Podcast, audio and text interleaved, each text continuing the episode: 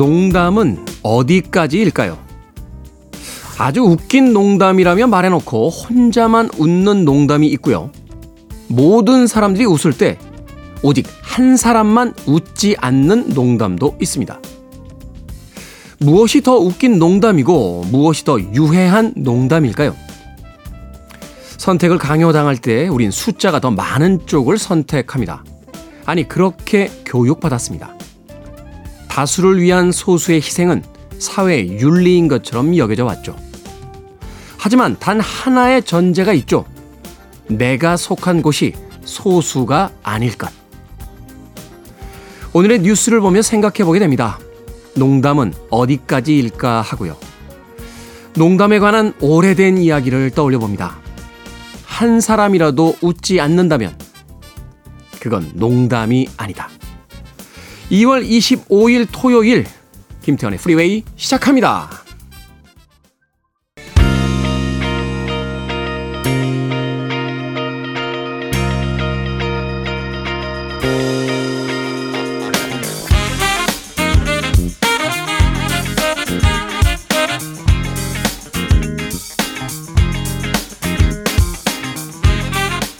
빌보드 kid의 아침 선택 김태훈의 프리웨이 저는 클 태 자 쓰는 태디 김태훈입니다. 오늘 첫 곡은 Mr. Mister의 Kyrie로 시작했습니다. 1986년도 빌보드 핫백 차트 2위에 올라있던 음악이었습니다. 자, 2월 25일 토요일 1부 시작했습니다. 1부는 음악만 있는 토요일로 꾸며드립니다. 1960년대, 70년대, 80년대, 90년대, 2000년대까지 시기를 가리지 않고 빌보드 핫백 차트에서 상위권에 이번 주에 랭크됐던 음악들을 중심으로 선곡해 드립니다. 빌보드 차트가 생긴 지가 100년까지는 안 됐으니까요. 어, 1900년도 초반의 음악까지는 선곡이 안 될 겁니다. 어, 대전제가 빌보드 핫백 차트 상위권에 올랐던 음악입니다. 가끔 초기에 재즈 음악들 이렇게 신청해 주신 분들도 계신데 그 음악들은 네, 일요일 2부 Sunday Jazz Morning에 신청해 주시길 바라겠습니다. 자, 2부는요. 북구북구로 꾸며드립니다. book칼럼니스트 박사씨, booktuber 이시안 씨와 함께 책 한 권을 추천해 드립니다. 자, 뭐 고전부터 시작해서 만화책이라고 불리우는 아, 뭐 카툰 혹은 graphic novel까지 아주 다양한 책들을 다루고 있죠. 여러분들 취향도 드러내 주시면 저희들이 또 참고하도록 하겠습니다. 사실 매주 어떤 책 할까 이게 저희들의 고민입니다. 우리 이소연 작가는 두통을 일으킬 만큼 이번 주엔 뭐래요? 라고 네, 고민을 토로하는데 예, 조금 전제를 드리면요. 가능하면 네, 짧은 책을 보내주시면 이소연 작가의 추천 리스트에 올라갈 확률이 굉장히 높다는 거. 자, 청취자들의 참여 기다립니다. 문자번호 샵 1061, 짧은 문자 50원, 긴 문자 100원, 콩으론 무료입니다. 여러분은 지금 KBS 2라디오 김태훈의 프리웨이 함께하고 계십니다.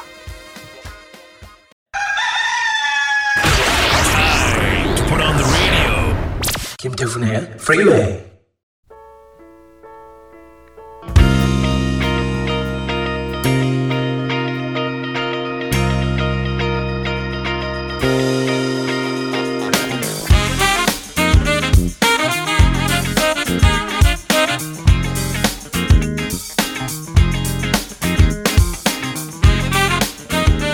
음악만 있는 토요일 세 곡의 노래에 이어서 듣고 왔습니다.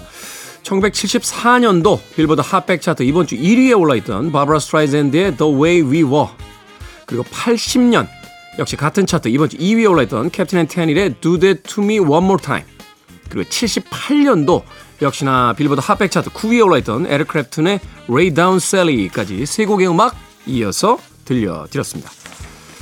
자, 7005님 안녕하시렵니까? 테디. 네. 예전에 신동엽 씨가 했던 초기 코미디 아닙니까? 초기 코미디? 안녕하시렵니까? 라고.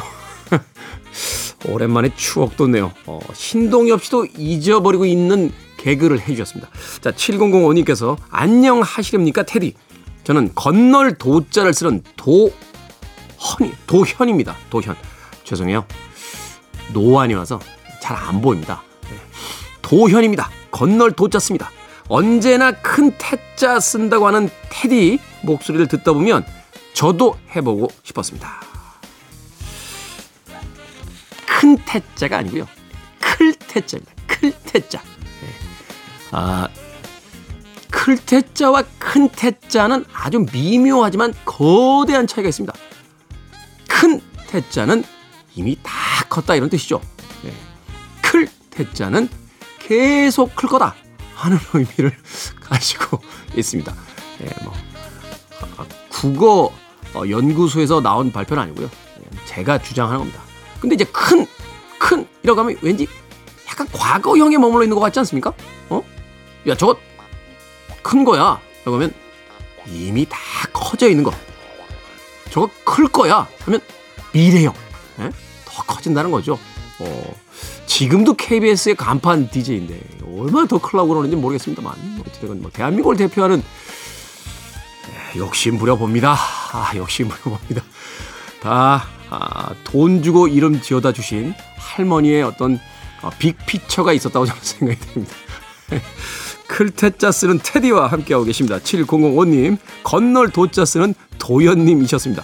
자, 3171님, 최근에 큰 누님과 도쿄 여행 다녀왔습니다. 머슴 역할이라고 생각했는데 돌아올 때쯤에는 재미도 있더군요. 라고 하셨습니다. 원래 고생 많은 여행이 두고두고 이야기하고 추억에는 오래 남죠. 그 재미있는 여행처럼 우리들의 인생도 그랬으면 좋겠습니다. 조금만 고생하면서요. 자, 92년도로 갑니다. 빌보드 핫백 차트 이번 주 1위에 올라있던 Right Said Freddy의 I'm Too Sexy 그리고 2002년 대단했죠 이 음악 아, 이번 주 빌보드 핫백 차트 15위에 올라있던 카일리 미노그의 Can't Get You Out of My Head까지 두 곡의 음악 이어드립니다.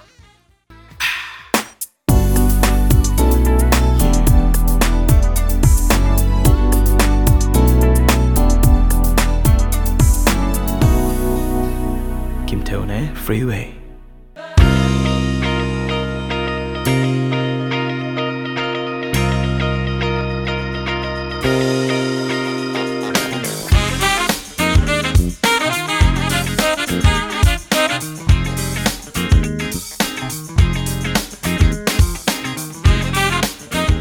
빌보드 키드의 아침 선택 KBS 2 라디오 김태훈의 프리웨이 음악만 있는 토요일 함께하고 계십니다.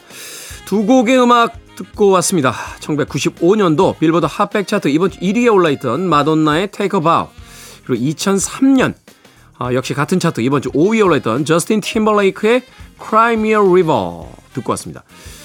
음악 들으면서 약간 놀랐어요. 약간. 왜냐면 저스틴 팀벌레이크만 해도 뭐 비교적 최근 아티스트가 아닌가 하는 생각을 했는데 이 음악이 나온 지가 벌써 20년 됐습니다. 같이 늙는 거죠. 수명이 길어지면서 왜 그런 이야기들 하시잖아요. 부모님하고 같이 늙어간다고. 뭐 그 정도까지는 아닙니다만, 야 저스틴 팀벌레이크가 벌써 데뷔한 지가 20년이 넘었구나 하는 생각을 하면서 음악 나가는 동안 네, DJ는 참 많은 생각에 잠겨 있었습니다. 마돈나의 Take a Bow 그리고 저스틴 팀벌레이크의 Cry Me a River까지 두 곡의 음악 이어서 들려드렸습니다. 아, 9001님, 어머니와의 여행 강추드립니다. 저는 혼자 여행 좋아해요. 다음 달 3월 초에 5박 6일 제주도로 혼자 여행 갑니다. 하셨습니다. 혼자 여행도 재미있죠? 음, 여행이라는 게 꼭 누군가와 처음부터 끝까지 같이 갈 필요는 없는 것 같아요. 그렇죠? 좀 여유가 있는 사람이 먼저 가면 뒤늦게 와서 합류해서 같이 놀다가 뭐 먼저 가야 되는 사람이 간다거나 뭐 이런 식으로 교집합만 좀 있으면 예, 오히려 그런 여행이 더 재미있지 않습니까? 어, 가족 여행도 그런 여행은 어떨까 하는 생각을 해보게 돼요. 가족들이 처음부터 끝까지 다 일정을 맞출 필요는 없잖아요. 뭐 아이들이 아주 어리다. 뭐 그러면 어쩔 수 없습니다만. 예전에요. 어, 홍콩 여행을 갔어요. 홍콩 여행을 갔는데 홍콩의 그 스탠리 베이인가요? 그 바닷가 있는 쪽이 있습니다. 그 홍콩 시내에서 이제 버스 타면 한 1시간 정도 좀 넘게 가는 것 같아요. 그 스탠리 베이라는 데가 가지고 이렇게 배가 고파서 후배하고 피자를 먹고 있는데 옆에 한국말을 쓰는 남학생 둘이 있는 거예요. 아무리 봐도 한 중학생 하 3학년? 고등학교 1학년? 뭐 요 정도밖에 안 되는 학생들 둘이더라고요. 그래서 슬쩍 이야기를 들어봤더니 형제지간인데 자기들끼리 여행을 온 거예요. 참 보낸 부모도 대단하다는 생각이 들더라고요. 그래서 한국 애들이야? 그랬더니 왜 한국에서 왔는데요? 여기서 야 부모님들은 저희 둘이 여행 왔는데요. 제가 형이고 얘가 동생인데요. 부모님이 가라고 했어? 그랬더니 예 가라고 해서 왔는데요. 뭐 어, 얼마나 기특합니까? 그래가지고 제가 피자도 사주고요. 어, 니는 학생이니까 술은 안 되고 콜라 먹어? 콜라도 사주고 먹고 싶은 뭐 있냐? 아저씨가 다 사줄게. 확 사줬어요. 그때 깨달았죠. 방송을 좀 더 열심히 해야겠구나. 제가 누군지 모르는 거예요. 제가 누군지 모르는데 동생이 막 휴대폰으로 뭔가 이렇게 문자를 보내고 있더라고요. 막 보내서 뭐해? 그랬더니 아니에요.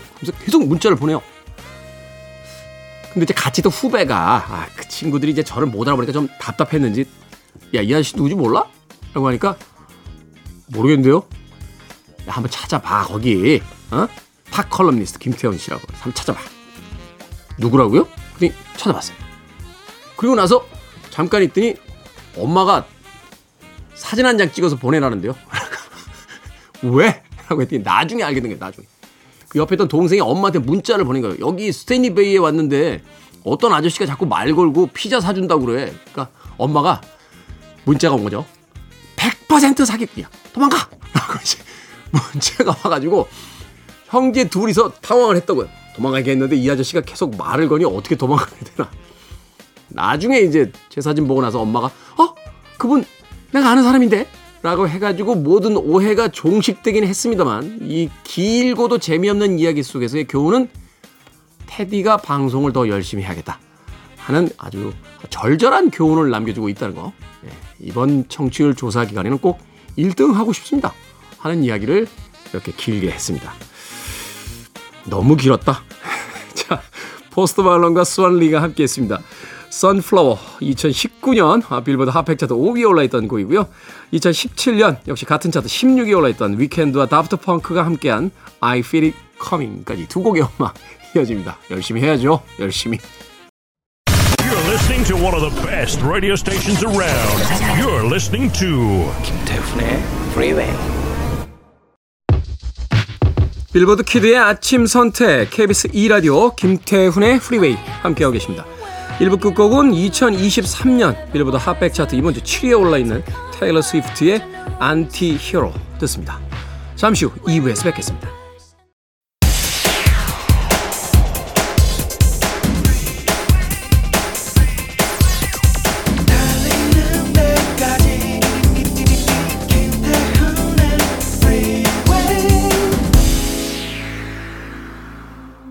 김태훈의 프리웨이 2월 25일 토요일 2부 시작했습니다. 2부 첫 곡은 니콜 키드만과 이완 맥그리거가 함께한 Come What May 듣고 왔습니다.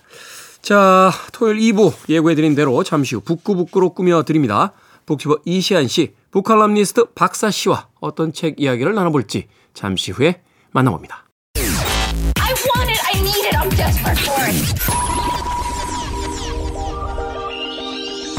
Okay, let's do it. 김태훈의 Freeway.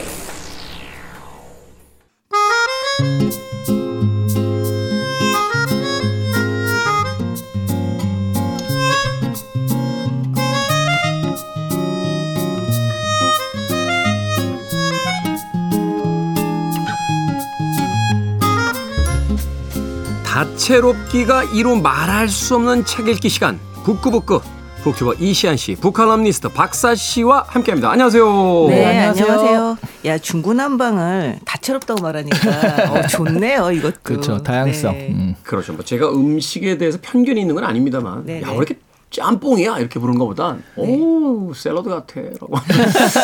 뉘앙스가 좀 다르지 않습니까? 이게 같이 섞여 들어가 또 비빔밥이야? 이렇게 어감을 이렇게 하는 것보다는, 네. 그죠? 뭔가 좀 이렇게 다채롭다, 다양하다. 네. 그이 와중에도, 네. 이 와중에도, 이시안 씨 또 책이 나온다고요? 네. 그렇습니다. 음. 아, 집에 가면 책 쓰시는 분들 따로 있죠. 그런 오해를 좀 받긴 하는데요. 네. 아니, 어떤 책입니까, 이번엔? 아, 이번에 그 챗GPT에 대한 책입니다. 챗 GPT. 예, GPT 제네레이션이라고요. 이게 또 예약 판매 중인데 그 지금 하시면은 이제 다음 주 화요일쯤에 받아보실 수 있는데 저도 이런 경험 처음이에요. 그 전체 종합 베스트셀러 1위. 오. 예. 챗 GPT 요새 워낙 워낙 핫하고 또씨 네, 책이 네. 저도 사실 이렇게 전체 일이라는 건 처음 해봐가지고 완전 감격하고 있었어요. 어우, 축하합니다. 네. 아니 이게 어떻게 가능합니까? 나는 챗 GPT 이제 다운 받아가지고 저도 마찬가지인데요. 갑자기 갑자기 막 비교당한 느낌이 듭니다. 네. 자 오늘 읽어볼 책으로 가보도록 하겠습니다. 마르잔 사트라피 벌써 이름 들어보시면 아시겠습니다만 굉장히 이국적인 이야기를 담고 있습니다. graphic novel이죠. 페르세폴리스 이 책 나왔을 때 정말 전 세계에 그 어떤 평단에서 극찬을 했던 거로 저도 기억을 하고 이 작품이 아마 2000년대 2007, 8년 정도 됐나 이게 애니메이션으로 또 만들어져가지고 네, 네, 네. 굉장히 또 화제가 되기도 했었는데 당시에 주변 사람들 만나면 그거 봤어? 뭐 페르세폴리스라고 하는 이야기가 간혹 들렸어요. 어, 애니메이션 야 재밌는 거 하나 나와서 페르세폴리스 봤어? 이 이야기 제가 몇 번 들었던 기억이 나는데 자 어찌 됐건 마르잔 사트라피라는 이 작가부터 출발해 보도록 하겠습니다. 어떤 작가입니까? 네, 마르잔 사트라피는 이란 출신의 graphic novel 작가고 만화가, 일러스트 작가 또 영화 감독입니다. 네. 1969년에 이란에서 태어났는데요. 어, 근데 이제 테헤란에서 프랑스 고등학교를 나와요. 그 미술학교를 다니다가 14세가 되던 해 이란을 떠나 오스트리아 빈에서 청소년기를 보냈다가 다시 이제 이란으로 돌아가거든요. 그리고 거기서 그래픽 디자인 공부를 한 다음에 또 프랑스로 이주해 와서 Atelier des Vosges라는 유명한 만화가들이 모여 있는 그 작업실에 입성을 합니다. 네. 그 작가들과 함께 작업을 시작하는데 친구의 추천으로 그 우리도 한번 다뤘었죠. 아트 슈피겔만의 graphic novel 쥐 마우스. 쥐. 네. 요거를 접하게 돼요. 그러면서 마르잔 사트라피도 어 그 또 주위 권유도 있고 해서 자신의 경험담을 담은 graphic novel 페르세폴리스를 작업하기로 마음을 먹습니다. 아, 예, 이 자전적 이야기가 담긴 작품이 2000년에 출간된 다음에 엄청난 반응을 일으켰는데 이게 만화계 뭐 떠오르는 작가로 이제 부상하게 되거든요. 네. 그리고 이 작품을 통해서 상을 뭐 이름도 되게 힘든 하비상, 알렉스상, 뭐 랄프 말르상 뭐 이런 상을 확 휩쓸다시피 합니다. 거의 유럽의 상은 다 쓸었어요. 그렇죠. 그리고 거기다 그에서 그치지 않고 말씀하신 대로 2007년에 뱅상 파르노 감독과 공동 연출 통해서 애니메이션으로도 만들어졌고요. 음. 페르세폴리스로. 그래서 이것도 칸 영화제 심사위원상을 수상하고 아카데미 골든글러브 애니메이션 부분 그 최우수 작품상에 노미네이트 되기도 합니다. 음. 지금도 계속 영화 작업 중이고요. 2018년엔 영화 더 보이스를 감독하셨더라고요. 그 호러 공포 영화였죠. 네, 거기 네. 라이언 레이놀즈 나오잖아요. 네. 그리고 최근에 이제 2020년에 마리퀴리도 개봉을 해가지고 활발하게 지금도 영화 감독으로 어, 그 일하고 계시죠. 음, 그렇군요. 마르잔 사트라피 참 유럽에서는 그 굉장히 유명한 어, 그런 어떤 작가로 알려져 있는데 우리에게는 안타깝게도 이 페레스폴리스 이후로는 영화 쪽에 주로 전념을 하고 계신지 몰라도. 예, 아직까지는 그렇게 많은 어떤 호응이 있는 작가는 아닙니다. 그럼에도 불구하고 그녀가 아, 이 책에서 보여준 이야기들이 굉장히 신선하게 다가오는 건 그만큼 우리가 아, 이란이라든지 중동에 대한 이야기 또 유럽에 대한 이야기에서 이제 낯설게 느껴지는 부분들이 있기 때문인데 줄거리를 좀 알아보도록 하겠습니다. 네. 사실 자전적 얘기라서 그 저자 소개하고 많이 겹칩니다. 네. 그렇기는 합니다만 이, 이 책에서 다루고 있는 그 기간은 태어나서 그다음에 저기 다시 프랑스로 가, 그러니까 프랑스로 가기 직전까지 네, 이 기간을 다루고 있습니다. 그 1969년에 태어났죠. 그 이- 이란의 테헤란에서 날았던 어린 시절 그리고 거기서 자신의 뿌리를 발견하는 이야기 여기서부터 시작을 하는데요. 네. 그 그러니까 시- 자기가 이제 기억하고 있는 한에서는 그 팔레비 샤 독재 정권에 저항하는 흐름 속에서 이제 지내게 돼요. 음. 그 어디 지났는데 풍부한 상상력과 강한 성격을 가지고 있는 저자는 처음에는 선지자가 되겠다는 꿈을 이제 품고 있습니다. 종교도 자기가 막 만들고 네, 네, 막 자기가 종교를 만들겠다면서 막 네. 종교 뭐그 규칙도 정하고 막 그러죠. 근데 외가 쪽으로는 할아버지가 왕자였고요. 친가 쪽으로는 삼촌이 혁명가라는 걸 알게 됩니다. 이 부모는 아주 정치적인 입장이 강한 지식인인데요. 이 1979년에 이란 혁명이 일어나고 문화가 후퇴하고 또 전쟁이 일어나고 이런 와중에 이 딸을 지키기 위해서 14살이 된 딸을 오스트리아 빈으로 보내게 되죠. 이 저자는 그곳에서 문화적 충격 속에서 이 무정부주의자들과도 어울리게 되고 마약도 하고 아주 자유롭게 살다가 이 애인의 변심에 충격을 받고 길거리를 배회하며 지내다가 이제 죽을 고비를 넘기게 됩니다. 그러면서 다시 이란으로 돌아오게 되죠. 그러면서 이제 부모를 실망시켰다는 자괴감에 좀 괴로워하고 또 이제 유럽과는 전혀 다른 이란의 분위기에 짓눌리다가 그 대학을 다니다가 결국은 젊은 나이에 결혼도 해요. 결국은 이혼을 하고 프랑스로 떠나는 데서 이 작품은 끝이 납니다. 이 작품 굉장히 뭐랄까 굉장히 신선하게 받아들여졌던 게 우리가 이제 소위 중동 국가 이란 네, 이라크라고 하면 지금 와서 생각해 보면 한 개인들이 모여 있는 국가로 생각을 안 하고요. 그냥 거대한 하나의 덩어리로 생각을 그렇죠. 하고 있었구나. 네. 그렇죠. 그래서 그냥 이슬람 그리고 굉장히 어떤 그 전 근대적인 어떤 시스템 뭐 이 정도만 머릿속에 떠오르는데 이 주인공의 어떤 집안의 분위기부터 그 겪게 되는 어떤 사회상들 굉장히 그 충격적이고 굉장히 이제 변화, 격변 뭐 이런 것들이 느껴지는 그런 이야기들이 담겨져 있잖아요. 네, 저 같은 경우는 더 굉장히 각별하게 다가왔던 게 뭐냐면 정말 제 또래예요. 음. 저랑 같은 학번이고요. 네. 네. 진짜 말 그대로 저의 그 어린 시절과 저의 청소년 시절과 거의 일대일로 비교해가면서 읽을 수밖에 없었는데요. 사실 생각해 보면 네. 그 마르자니인가요? 이 여자 주인공 네. 박사실 이렇게 바꿔놔도 그렇게 톤에서 별로 차이가 없을 것 같아요. 그래요? 자신만의 종교를 만든다든가 그렇죠. 이런 거. 아, 저 그런 이미지군요. 저는 굉장히 저랑 다르다고 생각하면서 봤는데.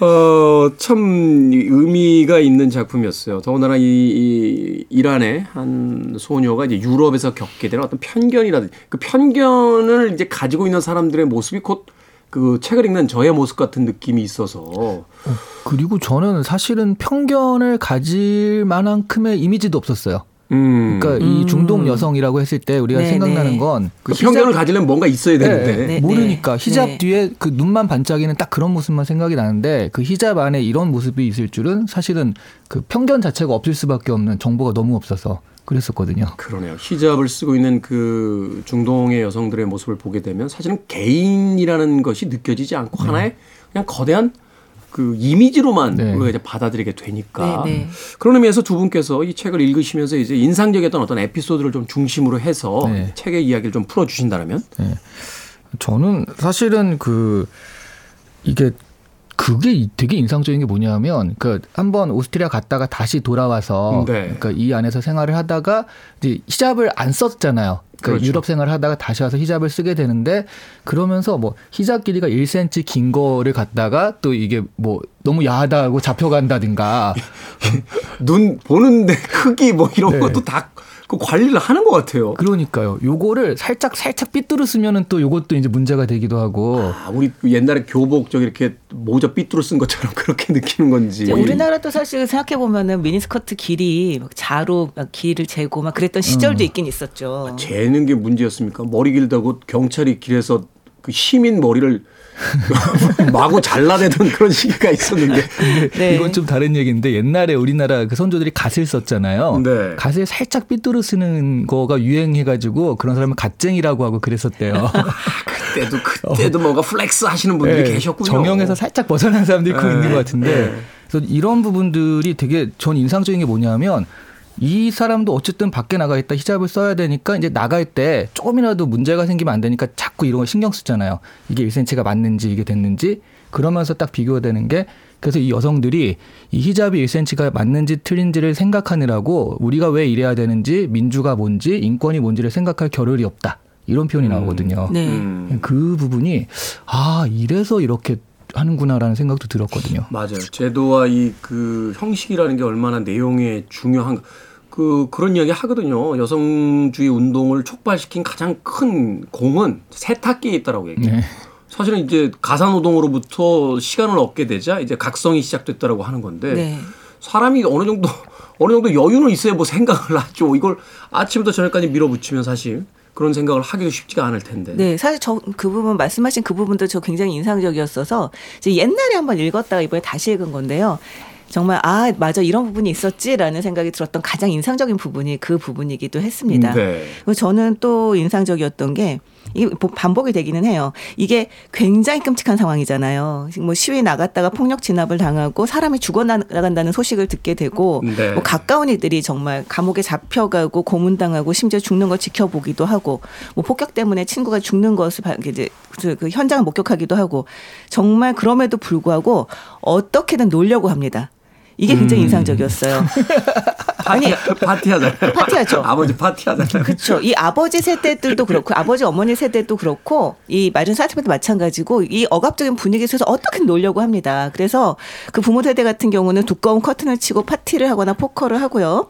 근데 이제 파티가 정말 공식적으로 금지가 돼 있고 레코드판, 비디오, 포커, 체스 이런 이 노는 도구들은 금지 품목으로 발각이 되면 채용을 받는 상황입니다. 그런데도 돌아가면서 파티는 쉬지 않고 해요. 네. 그왜 그렇게 하느냐 했더니 제정신으로 견디기 위해서 그리고 파티가 없으면 당장이라도 땅에 묻히는 게 낫다. 이러면서 파티를 정말 목숨 걸고 놀죠. 네. 어른 세대가 그렇게 했고 또한 이제 이걸 보고 자란 저자 세대들도 거의 매일 밤 파티를 벌입니다. 심지어 그들이 파티를 어- 벌이던 날 밤에 예, 도망치던 네. 도망치던 발각이 그 돼가지고, 발각이 돼 예, 도망치던 도망치다가. 예, 동료가 떨어져 죽기까지 해요. 음. 그런데 그 동료가 떨어져 죽은 그날도 파티를 합니다. 그러니까 그 모여서 정말 너무 무섭다. 나는 정말 더 이상 못 놀고 갔다라고 이야기를 하니까 그러니까 그거 그들이 원하는 게 그거다라는 거죠. 음. 그들이 원하는 것이 그것이고 그런 회방에 막혀서 삶의 행복을 놓칠 수는 없다라면서 굉장히 절박하게 놀고 그것이 이들의 저항의 방식이라는 거예요. 그래서 네. 저는 이 부분도 되게 많이 공감이 되더라고요. 단순히 우리가 우리가 그냥 재밌자라고 삶을 재밌게 하기 위해서 파티를 하는 것과는 굉장히 다른 톤을 가지고 이들은 놀고 있는 거죠. 네. 말하자면 이제 노는 것이 저항이 되는 네. 마치 록 음악이 춤을 추기 위한 음악이었는데 부모 세대가 그걸 금지시키자 그걸 듣는 게 저항이 돼버린 뭐 이런 상황들이 이제 똑같이 벌어지고 있는 거죠. 네, 네. 저는 사실 그런 장면들 보면서 어, 또 다른 영화나 그 원작들이 떠올랐어요. V for Vendetta나 이퀄러브리엄 같은 영화들. 그러니까 사람들에게 즐거움을 금지시키잖아요. 네. 앨범도 못 듣게 하고 뭐 영화도 못 보게 하고 그림도 금지하는데 그 와중에도 그것을 지키고 또 향유하기 위한 어떤 사람들의 노력이 굉장히 인상적이었던 그런 어떤 작품들이기도 했습니다. 자 그런 의미에서 음악 한 곡 듣습니다. 이 극 속에서요 마르잔이 암시장에 가서 카세트 테이프를 그 사다가 아, 단속반에 걸리죠. 그때 고, 고아라고 그러나요? 어, 자기 되게 불쌍한 사람이라고 막 이렇게 네. 봐달라고 네. 계모한테 맨날 맞고 지내고. 네. 네. 막 그렇게 이제 그 울면서 이 상황 속에 이제 빠져나가게 되는데 그때 예, 샀던 카세트 테이프이 바로 카멜의 아, 캐멀의 음반과 킴 와일드의 음반이었어요. 킴 와일드의 음악 듣습니다. Kids in America.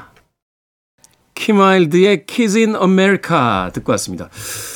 오늘 북구북구 페르세폴리스 읽어보고 있습니다. 아, 이 작품 속에서 이제 주인공이 암시장에서 사오는 카세트 테이프 중에 하나가 이제 킴, 킴 와일드의 음반인데 음악이 나가는 동안 궁금증이 풀렸어요. 왜 킴 와일드일까라고 생각해 봤는데 이 킴 와일드가 등장했던 80년대에 젊은 여성들의 아이콘이었어요.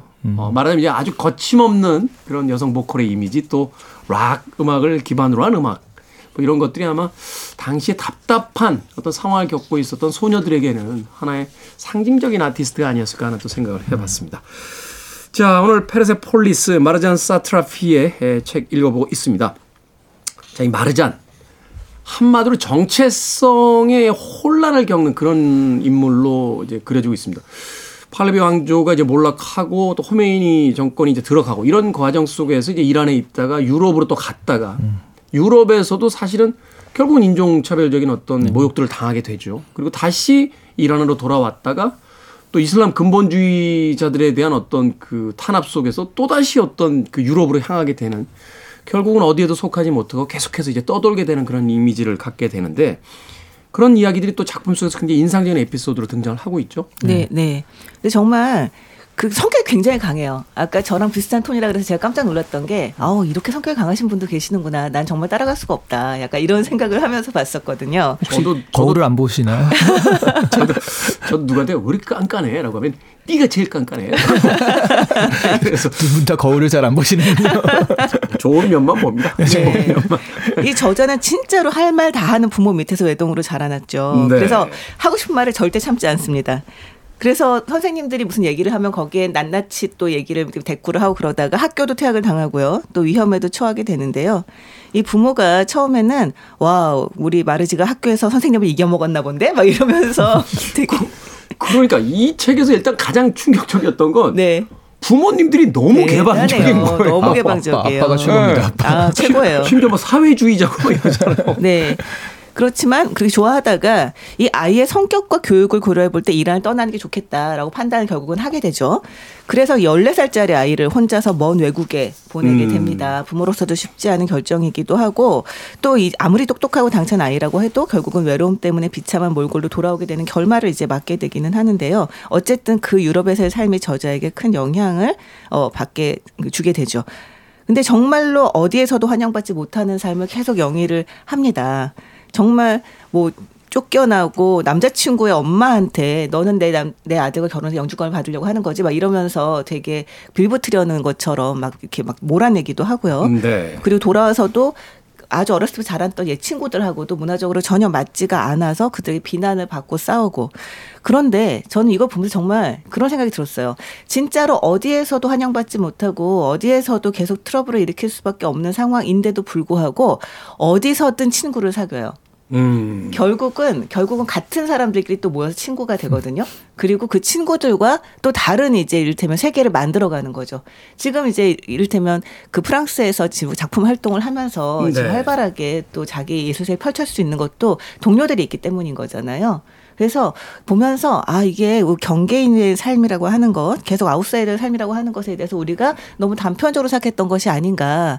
그렇기 때문에 오히려 이 작가 같은 경우는 어떤 그 독특한 자기만의 세계를 만들 수 있는 기회를 얻었던 게 아닌가 힘들긴 했지만 좀 그런 생각을 좀 하게 됐어요. 네. 결국 이제 경계인에서 시작해서 코스모폴리탄이 되는 네. 국제 시민이 되는 어떤 그런 어떤 모습을 보이게 된다는 네, 거죠. 네. 근- 근데 이제 이런 거죠. 이란인이라고 하기에는 너무 서구적인 친구고 또 서구에 속하기에는 좀 이란적인 면이 있고 뭐 네. 이런 식의 경계인인데 이 친구는 그러니까 그거를 첫 번째 남자친구한테 그 이런 표현이 나오잖아요. 이 남자친구한테 아빠, 엄마, 동료 그 친구들의 역할을 전부 한 명한테 기대를 했다. 그- 그러니까 너무 얘가 부담스러웠을 음. 것이다라고 하는데 지금 말씀하신 근데 다른 친구들 사이에서 속하면서 안정감을 찾잖아요. 그래서 저는 이 분이 그러니까 이 사람이 계속 찾아 헤맨 게 소속감이 아닐까 하는 생각이 들어요. 소속감, 정체성과 이제 동일한 어떤 네. 의미죠. 그게 꼭 나라나 뭐 서구나 뭐 이런 거보다도 오히려 동료들 나랑 비슷한 사람들 사이에서의 어떤 동질감을 획득하고 그런 것들 표현하는 것까지 지금 그 아트 그룹을 형성했으니까 네. 그래서 계속 소속감을 찾아 헤매다가 그게 결과적으로 지금까지 된 것이 아닌가 하는 생각도 듭니다. 네. 음. 그리고 사실 이, 저- 이 저자의 힘은 정말 아웃사이더기 때문에 생기는 거죠. 음. 이 포르, 페르세폴리스가 이 작품이 이 저- 저자한테는 굉장히 그러니까 대표작이기도 하고 성공을 가져다 준 작품이기도 한데 이게 바로 어떻게 보면 우리들 그러니까 이를테면 서구인이나 아니면 우리 같은 동양인들이 전혀 상상할 수 없었던 어떤 삶을 보여주고 있는 거잖아요. 음. 자신의 자전적 이야기가 굉장한 힘이 되고 있는 거죠. 그렇죠. 네. 그런 면에서 본다면 아 힘들긴 했겠지만 덕분에 이거 덕분에 또한 뭐 성공한 면이 있으니까 모든 것은 정말 나쁘기만 한 것은 아니구나라는 생각을 합니다. 약간 그 개그맨들이나 웹툰 작가 같은 사람 그 재밌는 걸 찾아 헤매는 사람이 나쁜 일 일어나면 되게 나쁘지만 속으로는 아싸 소재 생겼다 하고 좋아한다는 그거랑 비슷하네요. 뭐 그녀가 일부러 자신의 삶을 그렇게 선택한 것은 아니겠습니다만 어찌됐건 고난이 많을수록 자서전이 재밌다라고 하는 이야기가 바로 이 마르잔 사트라피의 페르세폴리스에도 담겨져 있는 게 아닌가 하는 생각을 해보게 됩니다. 그러네요. 결국은 정체성을 찾기 위한 아주 작은 공간에서 민족과 인종으로 나눠져 있는 그 공간 내에서 나는 누구인가를 찾아 헤매다가 결국은 그 범위를 확장시킨 거잖아요. 다양한 친구들과 예술 세계를 만나면서 나는 어느 나라, 어느 민족, 어느 인종으로서 나눠진 정체성이 아니라 결국 이제 세계 시민으로서의 어떤 자신의 거대한 정체성을 이제 만들게 되는 그런 과정이 정말로 소소하지만 현실적인 이야기들을 통해서 우리에게 네. 어, 굉장히 많은 그 깨달음을 주고 있습니다. 음악 한곡 듣고 와서 계속해서 책 이야기 나눠보도록 하겠습니다. 이 저자의 할머니가 참 대단해요. 특히 이제 외할머니. 예. 거짓말을 그냥 아주 그냥 무섭게. 옛날 저희 할머니 보는 것 같아서. 예. 핍스 하모니가 노래합니다. 아마도 이 책 속에 저자의 할머니가 했던 이야기들과 흡사하지 않을까 하는 생각이 드는군요. Brave, honest, beautiful.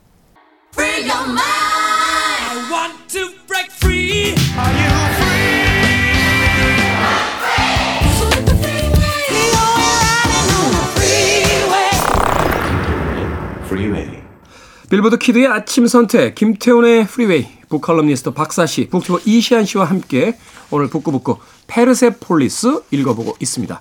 자, 마르잔 사트라피의 자전적 이야기를 담고 있는데 자, 이 책이 이 챕터도 굉장히 많이 나눠져 있습니다만 등장인물이 어마어마하게 많습니다. 더군다나 굉장히 뛰어난 작가라는 걸 다시 한번 깨닫게 되는 건 물론 이제 실제 인물에서 아이디어를 얻었겠습니다만 이 등장인물들의 개성이 굉장히 넘치거든요.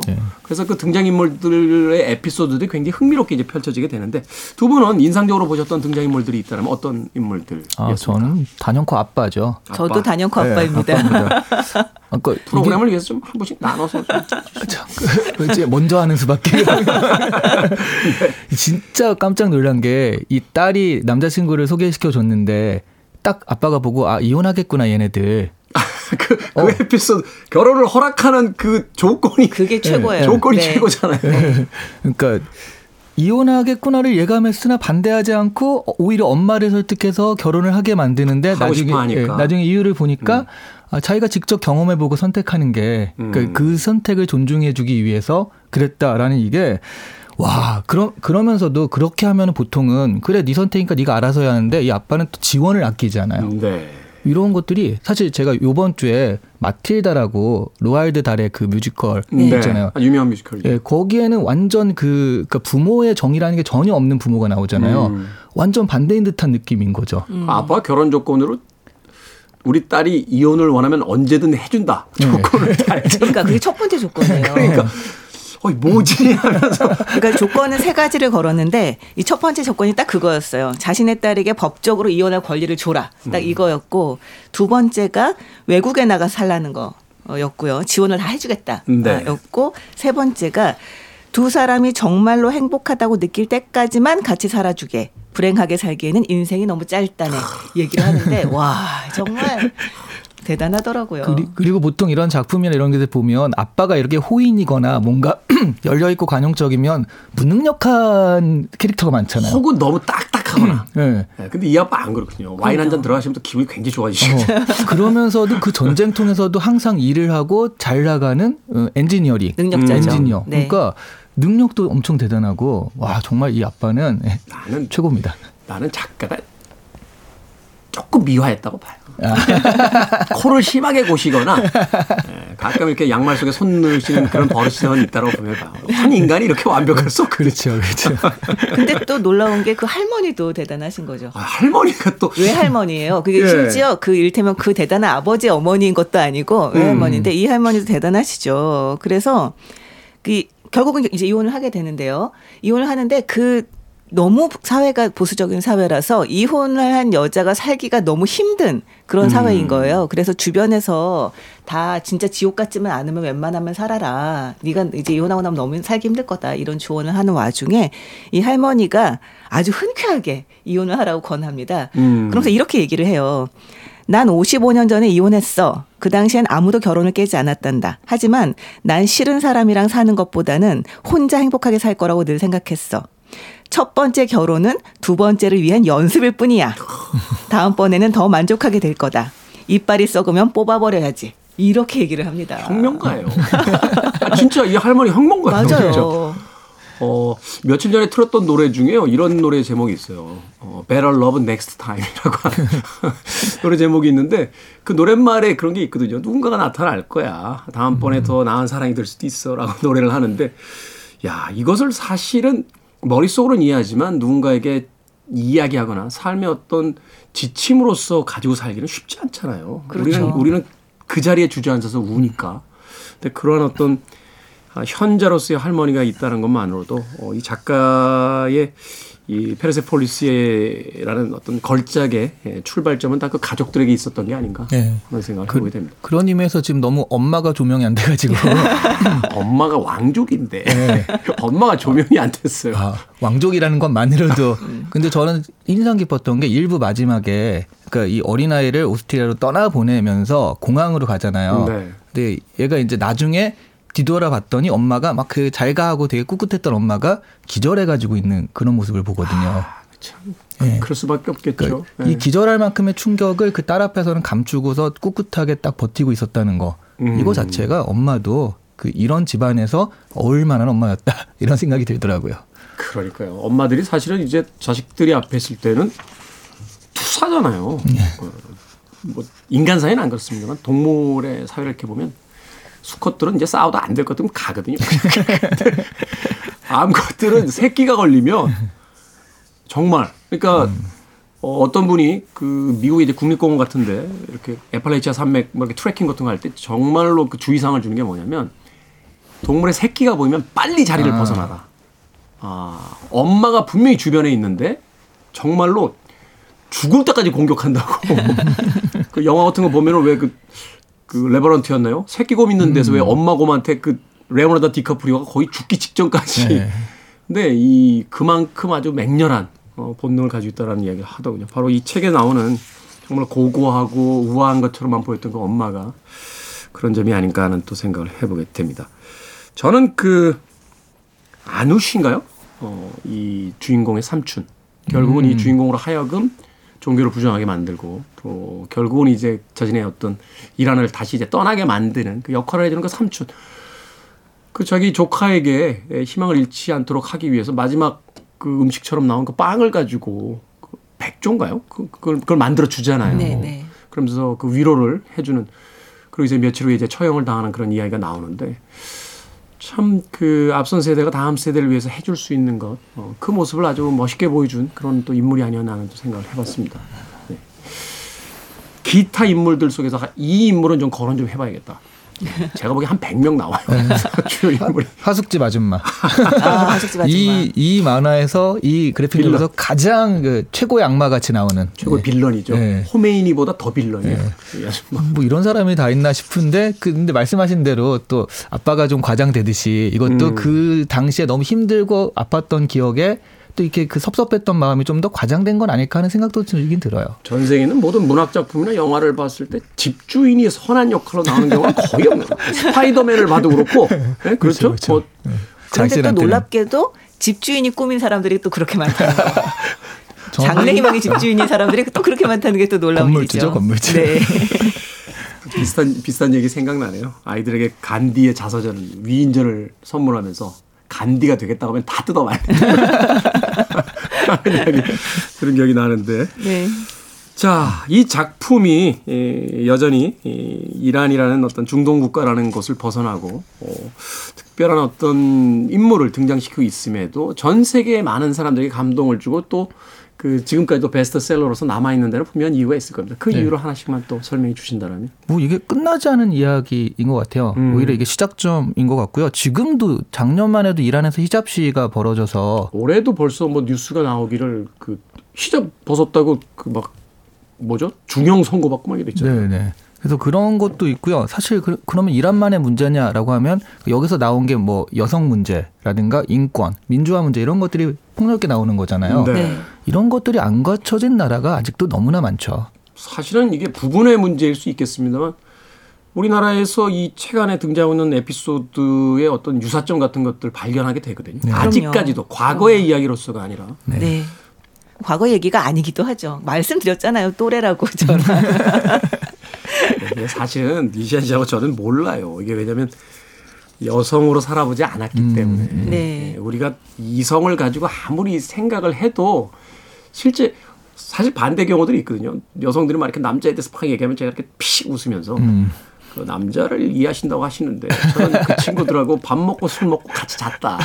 나만큼 많이 알겠냐. 뭐 이렇게 이야기하시는데 이야기하게 되는데 이게 사실은 우스갯스러운 그렇죠. 농담 같지만 여자들 입장이 돼보지 않으면 모르는 거죠. 네. 어. 네, 아마 그런 부분들이 많이 있을 거라는 생각이 들고요. 또 한편 드는 생각이 아 정말 그왜한 권의 책이 얼마나 큰 영향을 미치는가라고 네. 하는 걸 다시 한번 생각을 해보게 되는 게요.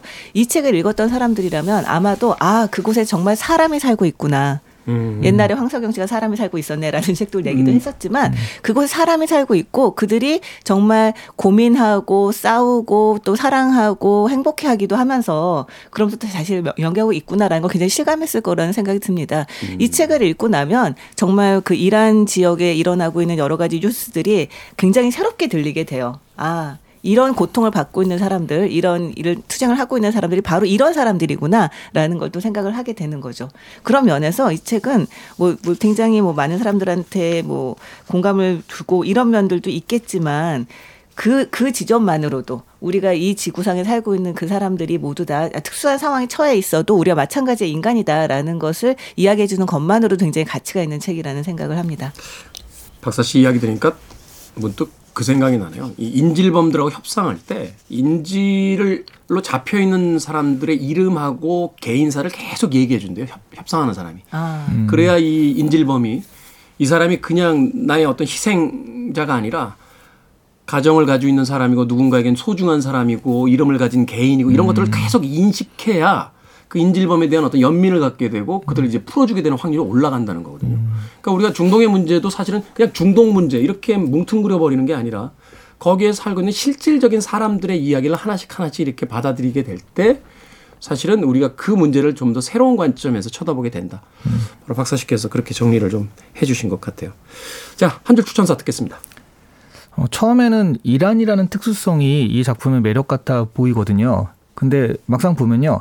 아직 우리의 이야기라는 그 보편성이 더 매력적으로 다가오는 작품이었습니다. 읽다 보면 이란 여자 주인공이라고 생각 안 해요. 그냥, 그냥, 그냥 주인공이 돼 있죠. 어느 그렇죠. 순간에. 어, 저는 우리가 우물한 개구리라는 걸 알게 되는 책이다라는 생각을 했습니다. 많은 책들이 그렇습니다만 이 책은 더더욱 그런 그 느낌을 주는데 강력한 힘을 가지고 있습니다. 네. 우리가 세상에 대해서 얼마나 무지한지를 알려주는 책이다. 자, 북구북구. 오늘은 마르잔 사트라피의 페르세폴리스 읽어봤습니다. 다음 주에는 우리나라 작가의 작품으로 어, 읽어보겠습니다. 이문열의 우리들의 일그러진 영웅. 야, 일그러진 영웅 다 알지 하는데 막상 읽어보셨습니까? 라고 물어보면 영화로 봤나? 굉장히 많으실 것 같아요. 이 책 한번 읽어보도록 하겠습니다. 북튜버 이시안 씨, 북칼럼니스트 박사 씨와 함께 했습니다. 고맙습니다. 네, 고맙습니다.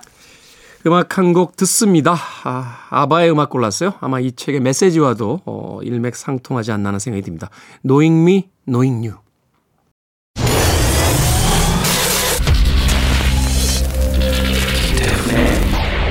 Freeway.